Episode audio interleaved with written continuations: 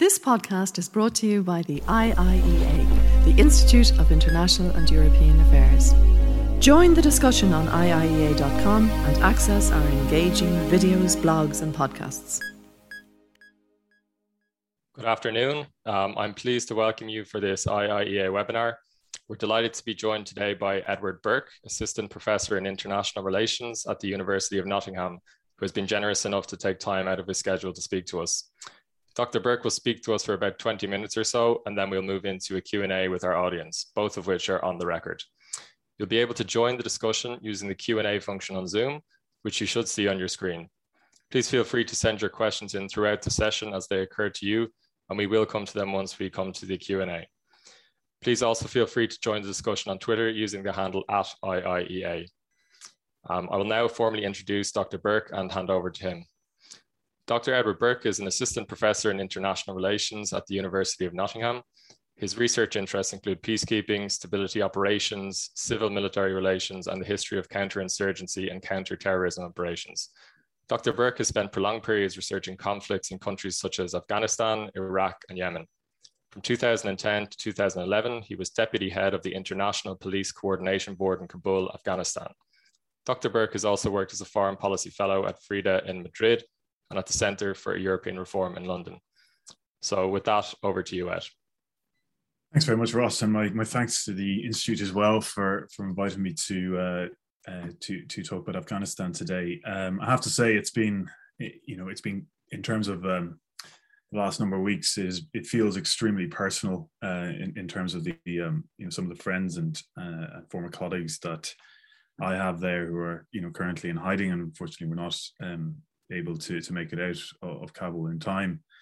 Um, nonetheless, I'll, I'll do my best to sort of reflect on what has been, uh, without doubt, uh, a humiliating, uh, you know, number of weeks for I would say for the United States, but but also for for the for the for uh, the wider NATO uh, organization, and of course um, as well for the European Union, which invested so much in Afghanistan, uh, not least through its police mission, but also through assistance uh, via the delegation. So I'll try and I think it's it's certainly a time for a lot of humility and, and reflection. So I'm really pleased that the institute uh, has taken the opportunity to to host this event. I'm really looking forward to the Q and A with such a, an experienced range of uh, people who've joined us today. Uh, in beginning, I want to you know first of all draw attention to uh, President Biden's speech nine days ago uh, the 31st of August, that that deadline that was set in terms of the uh, to end uh, the withdrawal from from Kabul airport. And Biden in that speech said, quote, that what is the, the vital national interest? In my view, we have only one to make sure Afghanistan can never be used to launch an attack on our homeland. Remember why we went to Afghanistan in the first place?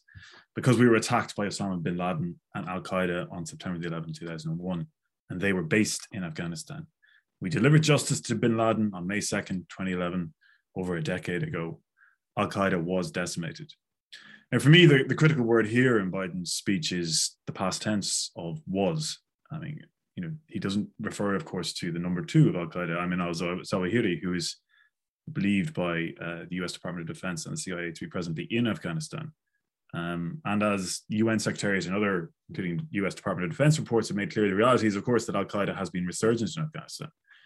Um, uh, we've been sort of very much uh, focused on Islamic State Khorasan over the last number of weeks, but by far the more uh, robust, uh, stronger organization in Afghanistan in terms of international jihadi terrorist uh, network organization is, of course, Al Qaeda. And its number one short term aim in recent years has been to secure the US, the US withdrawal from Afghanistan. Al Zawahiri um, and others have described it as the enemy acknowledging its defeat. Um, and according to US uh, Central Command assessments, uh, continues to lead Al-Qaeda in Afghanistan uh, in, in, recent months. And, and so this is very much in terms of you know his long war. Uh, this has been the, the short-term objective now for a number of years. And, in terms of you know how Al-Qaeda has been operating, well, they have been uh, really linking to that insurgency in terms of um, you know we see them uh, in the Taliban security apparatus, uh, particularly with regards to the Haqqani network in the east and the south of the country. Um, but Al Qaeda, of course, you know, we are not looking at a group that are Afghan nationalists. They they are, they have a, a strategy which at present seems to be consolidating its strength in South Asia, And so we've also seen Al Qaeda um, training quite a number of Tehrik Taliban, uh, Pakistani uh, uh, terrorist group uh, fighters, and they've in recent years developed new ties with jihadi organizations in Central Asia and Kashmir, including to groups in, that are opposed rather than linked to the Pakistani state. Um, and so, you know, th- th- this is something that is profoundly alarming. And of course, you know, President Biden was sort of, you know, didn't confront that and, and, and didn't talk about it. So, but, but what is clear then is, of course, that you know we have a robust, strengthening organization in Al Qaeda, um, and they do its leadership do remain committed to attacking the West. but that does not mean that a, a, major attack is imminent in the West. Um, for now, as I say, there seems to be appears to be, uh, to a certain extent, a um, strategy of consolidation in, in South Asia, and, and to some extent as well in Central Asia. But the risks of a, of a Taliban that is, of course, enduringly supportive of Al Qaeda um, should be evident, I think, to most people. And indeed, the Taliban have, of course, learned the art of propaganda very well uh, since the rather chaotic years of late 1990s. Unfortunately, there is really little moderation to be found within its inner circles, um, even if some of its tribal supporters, of course, are far less militant. Um, and so, this linkage between uh, the Taliban Haqqani network, the uh, support and uh, you know frequent frequent dialogue between Al Qaeda and, and, and the Taliban's leaders are, of course, well documented. Um, and indeed, if we look at the top of the, the new uh, government or regime that we have in Kabul, we can see that in terms of the, the you know the Taliban emir Mullah Habibatullah, Mullah uh, Habibatullah, I mean he he himself is um, you know his, own son was uh, a suicide bomber in 2017. Um, the new minister for the interior that was announced is of course the Haqqani network leader Siraj Haqqani, who's of course a long-standing ally and support of Al Qaeda and is you know, one of the US's most wanted. I think we shouldn't be naive about sort of holding out hopes that leopards have a lot to have a lot of spots to change here. Um, I think, and, and so it, it has been excruciating to some extent to listen to uh, some Biden administration officials sort of, and indeed in the UK as well, So try and avoid, you know, using, uh, pointing out that, you know, the, the Taliban is still uh, has has these individuals uh, and very much at the center of, of, of power um, and, and trying to avoid using words like you know an enemy of the United States or people like Haqqani who's on again on the FBI's most wanted list you know.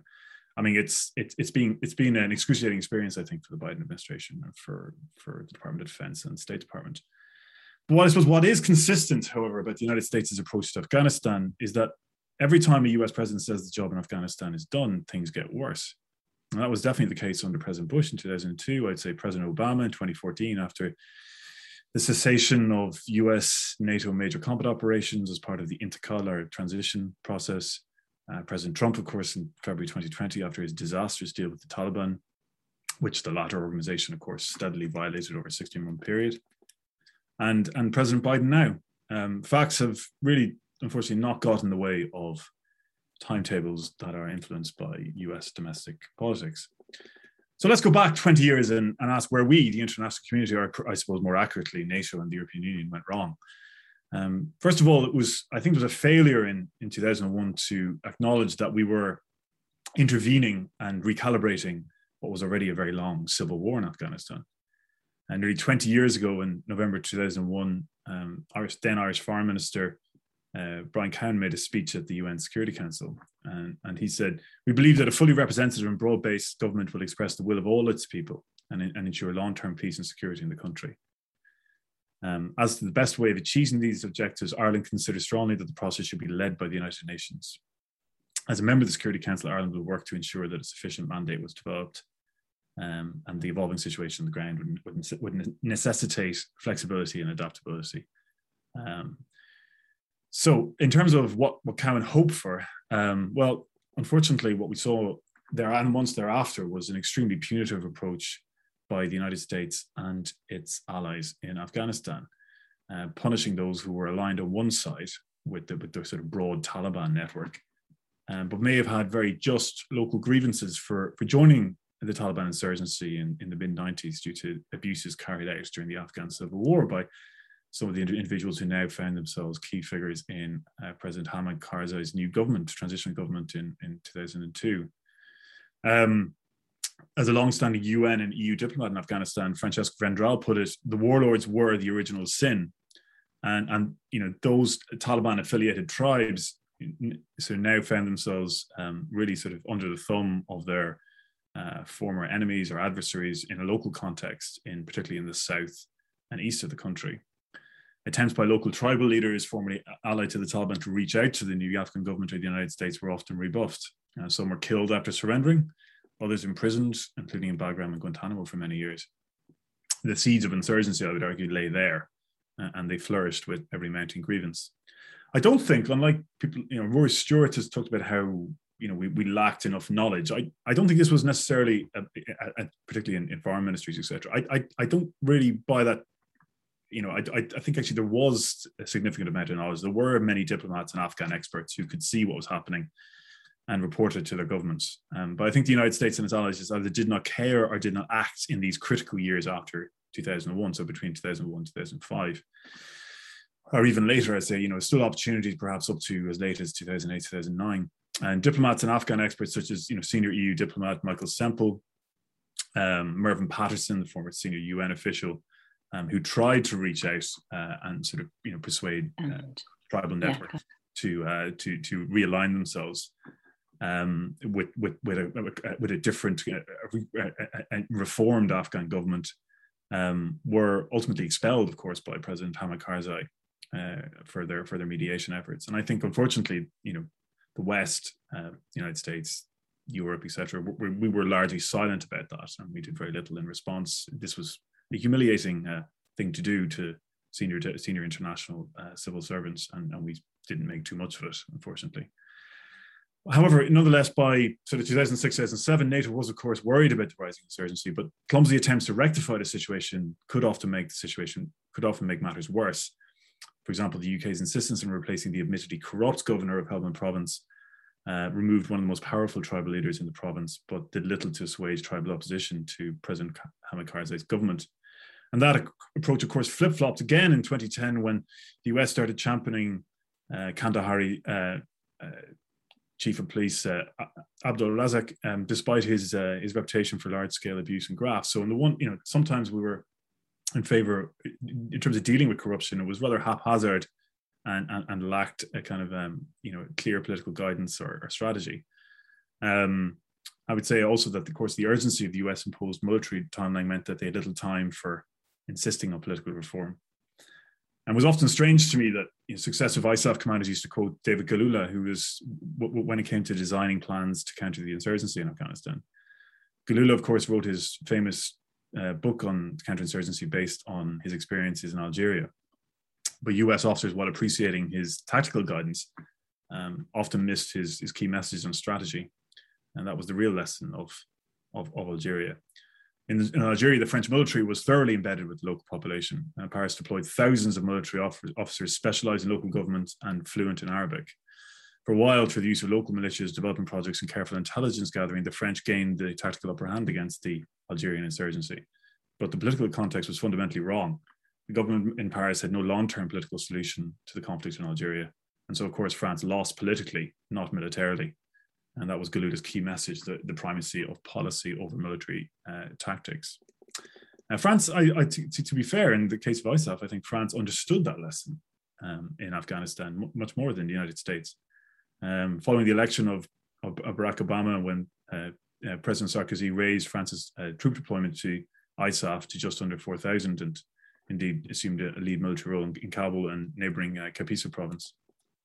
Um, however, in 2010 and 2011, France's experiences in Kabul and Kapisa raised serious questions over the political viability of, of, of the ISAF mission. Um, they found that ultimately their, their most dangerous adversary in Kapisa province was Hamid Karzai's provincial governor, who was collaborating with the insurgency and directly responsible for, for the uh, for coalition deaths and violent extortion among the local population. And eventually, after a sustained French diplomatic campaign, he, the governor was actually removed uh, by President Hamid Karzai. But French diplomats were then appalled when the deputy attorney general, who was supposed to investigate the former governor, was removed by President Karzai um, this deputy uh, attorney general had also um, started a number of investigations into corruption or, um, or collusion by some of Karzai's uh, closest associates. So throughout 2010 and 2011, French diplomats um, expressed their concerns over, over these rising levels, this, this type of behavior and rising levels of corruption. and actually, U.S. military senior officers often admitted that their contracting and, and oversight procedures were deeply flawed and that they caused corruption on a massive scale on the part of the Karzai government. And, and of course, we're indirectly funding the insurgency through the payment of protection money by subcontractors. But despite little evidence of reform on the on the part of the Afghan government, several, um, uh, of course, se- several Afghan anti-corruption agencies were shut down. Um, have been set up by the international community and were, were deliberately shut down or obstructed by President Karzai. Um, and despite this, U.S. assistance to Afghanistan almost trebled in, from from uh, uh, 2008 to 2011.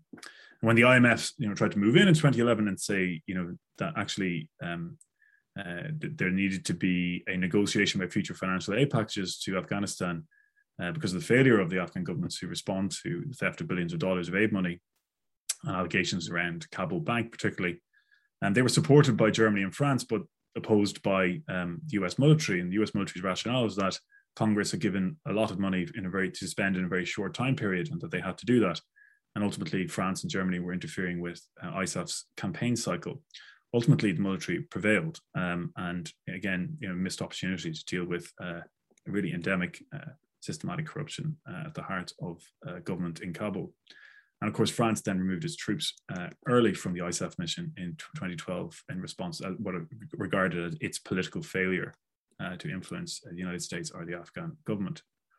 So I think what we've seen is, you know, in terms of the um, as we move then into the transition cycle, of course, um, we didn't we didn't see uh, a significant shift in, in this type of behavior, and to some extent it, it got worse. Um, NATO was in a hurry to extricate its combat troops um, and was less willing to uh, deal with or listen to um, serious allegations of corruption or abuse. Um, and one of the ways to try and get around what was seen as an inefficient or corrupt central government, of course, was setting up local militias such as the Afghan local police.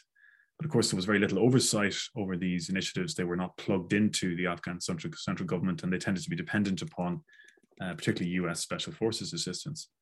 Um, so there was government in a box. So it was sort of handy. So the attempts to engineer this, this, this district level type governance uh, that was ultimately divorced from central government may have given a sort of short term uh, tactical effect, perhaps. But in terms of long term, it was entirely uh, unsustainable since since the Afghan government was not particularly involved in much of it. Um, and, and it certainly was not, you know, was not did not have the capacity to sustain any of the perhaps short term achievements that were um, gained so in, to conclude, um, because I believe my time is pretty much up, um, I would say even if we leave outside the morality of of Biden's decision, I think in terms of the U.S. national interest, I would argue that the, the Rush 2020 2021 US withdrawal from Afghanistan was and, and is an astonishing high risk gamble. I mean, just because there was sort of you know so much uh, you know problematic behavior, much of it linked to our excessive sort of splurge of assistance in a very tight time period in country with very weak capacity and a, a politically um, it, it, was essentially you know a, a, politically incoherent and I would say uh, a government that was you know too abusive. And un, until we had sort of you know used some leverage to try and reform the government you know that that, that levels of aid spending should never have been uh, injected into the country. But nonetheless that does not mean that sort of sudden uh, you know sudden withdrawal is is is a responsible thing to do either. And I think 10 years later, Afghanistan is you know, still the sharpest of reminders in terms of how domestic hubris, particularly in the US capital, can lead to foreign policy disaster. The politics of the war in Afghanistan, the civil war dynamics, of course, were wrong, uh, but so too was this sudden disengagement. I'd say instead of trying to maintain influence, which if the behavior of the Taliban, the Afghan government, the Trump administration set a course for unilateral withdrawal, whether any obligations or much incentive for the Taliban to fulfill part of their uh, part of the uh, to fill their part of the withdrawal agreement signed last year.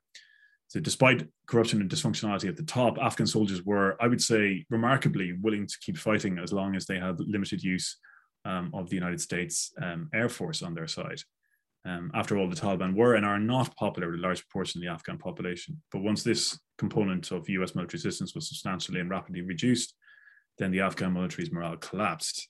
Uh, and so, what can we do now? Well, I mean, it is, of course, uh, just as a side note, it's, of course, interesting to note that France was one of the few countries to more accurately predict the collapse of the government of President Ashraf Ghani. But in terms of that's that's now in the past, and we have to think about what Ireland, particularly maybe you know this month in the UN Security Council, can do, and, and what what uh, what what the international community or and and of course uh, you know the West uh, can can do to sort of I was we I think we still have a moral obligation simply walking away from uh, this is is not moral either, and you can look at this as a reparation of, as a sort for. But I think that many people in Afghanistan who are living in fear and uh, and living under a, a, a, new and very brutal regime would not thank us for simply saying that um, you know we've done enough harm and we can't do any and, and, insist that we can't do any good. I think we can do some good. Um, I would say that you know in terms of some of the immediate lessons that come to mind, I think the you know first of all the authority of the United Nations should never be squandered. Um, and I think really it's it's Ireland can work hard now and is I believe working hard to to put the UN back at the center of international negotiations mediation with the Taliban in Kabul. Um, if you look at the the history of US, Pakistan, Qatari, Turkish mediation, etc., Saudi mediation, I think it has both proved to be quite partial, uh, you know, prejudice towards national interest and ineffective. Um, so I think we really need now is a sort of UN very high-powered special envoy and I think the Biden administration should be persuaded to back this and, and channel much of um, its relations uh, on the future of Afghanistan through him or her. I think there can be a special envoy. This is no disrespect to Deborah Lyons, the current uh, special representative, but I think there can also be a, a sort of senior uh, political special envoy for strategic political engagement with the Taliban leadership in a series of talks. And then there can also be a head of UNAMA uh, to deal with the growing, the exceptionally growing uh, rapidly growing um, work that the United Nations, you know, has to to do in terms of operational delivery, not least humanitarian assistance inside the country. Um, I would say sanctions should be applied where necessary, but not unilaterally, and these must be through the United Nations. And again, Ireland, you know, is a good place to insist on that now. Um, I think you know we need to acknowledge as well that there will be a lot more war in Afghanistan. The Taliban movement is likely to fracture to some extent. We don't know exactly to what extent, and there will be more resistance in Afghanistan. I'm afraid that the nature of the Taliban's rule and the atrocities that it's carrying out will foster resistance, and we in Europe need to think very carefully about how we view, view and respond to that resistance. Um, I don't think we should overstate how factional the Taliban movement is, but we should never cease to look for opportunities for, for parts of that movement to reject more extreme elements, including even in its leadership. And we should not confuse stability under a brutal Taliban regime for necessarily for um, for progress um, particularly if the Taliban continues to support, uh, as it has increasingly been doing, international terrorist groups that severely destabilize the region and are launch attacks elsewhere. I think the West is actually not alone in this concern. I think, despite their sort of hubristic celebration of, of the bloody nose to the United States, the UK, and others, I think Russia, China, and Iran, although you know, are, are also concerned about this prospect. And I would say so are elements within the Pakistani state. Um, secondly, I would just say that you know we should also uh, never forget in future that there's no such thing as purely technical or humanitarian assistance in countries in or emerging from conflict. Um, a former head of EUPOL once said that he was there, he did not need political advice since his mission was a technical one. Uh, working in Afghanistan, a place where weak and highly politicized civil service, it is essential to understand the wider context in which training programs and assistance is delivered uh, to, in order to recognize and prevent abuse. There's no work point, for example, working with a, um, an attorney general and anti-corruption even if, uh, if, if he is continuously proven to be the source of much corruption. And the same applies to Mali and elsewhere where we're currently, where the EU is currently engaged.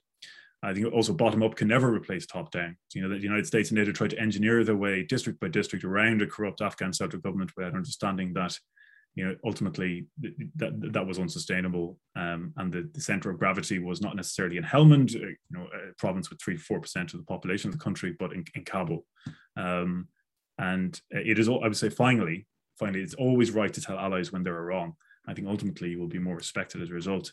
In 2012, some UK defense analysts, you know, always a touch competitive, of course, about relations with Washington, observed that Paris would be punished for its stance in Afghanistan. I, I, don't think it was. And if anything, I think US respect for French defense capabilities has risen since.